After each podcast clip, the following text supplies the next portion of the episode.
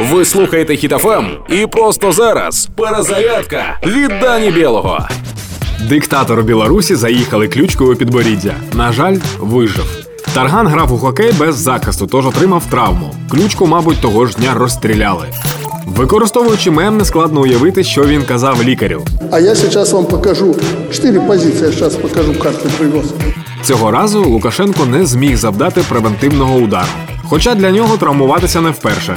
В 94-м меня расстреляли на восточной границе.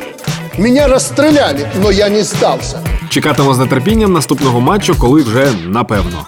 Поки хокеїсти випадково наносять неточні удари по вусах, ВСУ наносять їх точно по цілях, якими є рашистські загарбники. І вже більше місяця це мої найулюбленіші відео. Мій друг сьогодні сказав: побачите українського військового, подякуйте йому.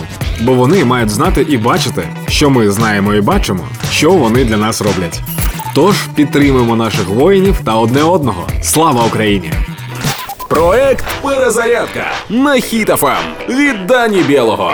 Слухайте на сайті HitFM.ua та у подкасті «Хеппі ранок» на Google Podcasts та Apple Podcasts.